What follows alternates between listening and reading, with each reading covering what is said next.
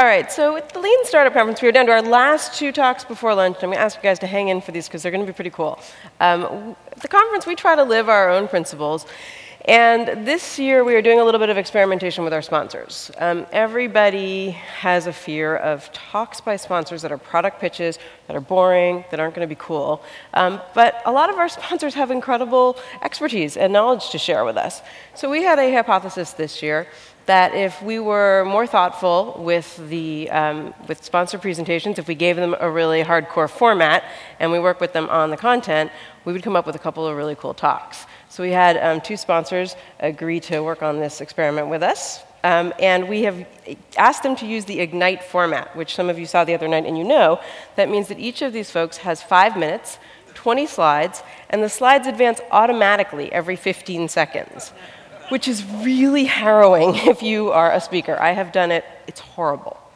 Um, so, we are going to ask you to stick around and let us know how this experiment goes. I think it's going to be pretty good.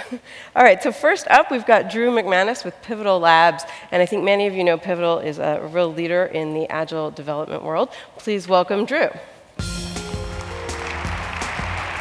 Go for it. Thank you. Good morning. So, I'm going to talk to you today about roles and responsibilities on the product team. How many of you at some point of your career have been called into a meeting to talk about roles and responsibilities on the team?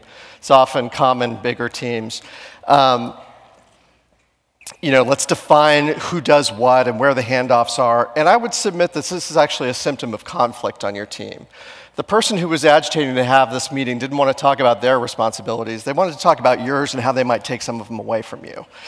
So, you know, as the leader of, of an organization, you really want to keep conflict down. You've got people stepping on each other's toes. You sort of say, okay, we're going to have this meeting, and maybe you hire a consultant or a facilitator to help you out with it. And what you end up with it at the end of, uh, of, this process is like a RAID matrix or a RACI matrix. There's a million names for these things, but basically it's like a laundry list of every decision that might ever get made in, in, within your team and kind of who owns it, who gets to be the decider, who just gets informed, and everybody fights because everyone wants to be the decider of everything. I hate this. I hate the meeting. I hate the matrix. I hate everything about this conversation. It's, it, it, it's just it's a way to manufacture silos within your product team.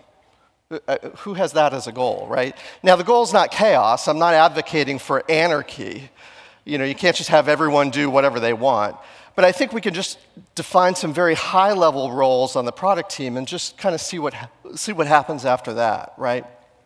So first off you've got a product manager who at the highest levels about what the product is right they're leading the definition of the MVP. They're prioritizing the features that get, get, get into the product. They're, do this, they're doing this in, in conjunction with their team members, but they kind of own it. You've got a designer who's really at some level an advocate for the end user, who's making sure that the product solves the customer problem in a very elegant and beautiful and intuitive way, right?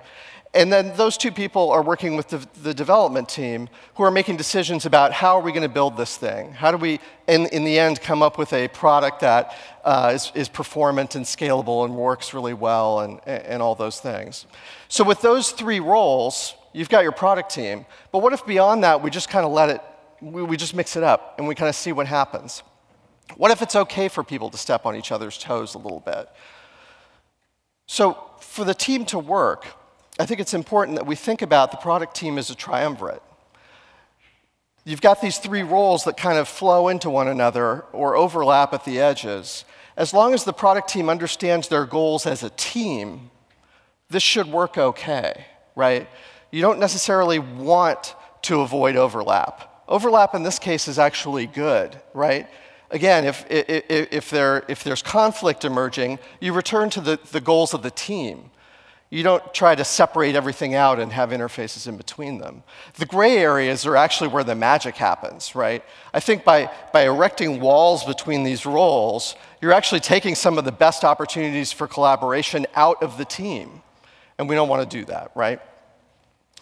So at Pivotal Labs, it's not unusual for you to see a designer pairing with a developer for part of the day. Maybe they're trying to implement some particularly uh, important part of the user experience, right? At the same time, down the row, you might see the PM huddled with a couple of developers, not only trying to figure out how uh, some tech trade offs might affect a feature, but maybe the other way around. How do we redefine the feature to enable a certain uh, shortcut or, or an easier path on the technology side? All three of these roles are constantly interacting with each other, and in our case, because we're consultants, also with the client, right? We don't have kind of a, only one person whose role is to interface with the client. It's a triumvirate. They all interface with the client. So I, I think that this requires a certain level of maturity on the team, right? Because after all, the person we talked about before who was agitating for that roles and responsibilities meeting was probably not the most mature or senior member of your team, right? You have, to, you have to have people who can work together in this way, and the way to do that is to foster a lot of communication among them. What if instead of when they uh, step on each other's toes, instead of taking that as a cue to author a rule book, you take it as just a cue to start a conversation? Because communication is what leads to trust. And leadership is what is going to take your team there. Someone needs to advocate for this kind of interaction. Someone needs to model this for the rest of the team to see. And I would ask on your team, can that leader be you? Thanks very much. Appreciate your time. Thank you.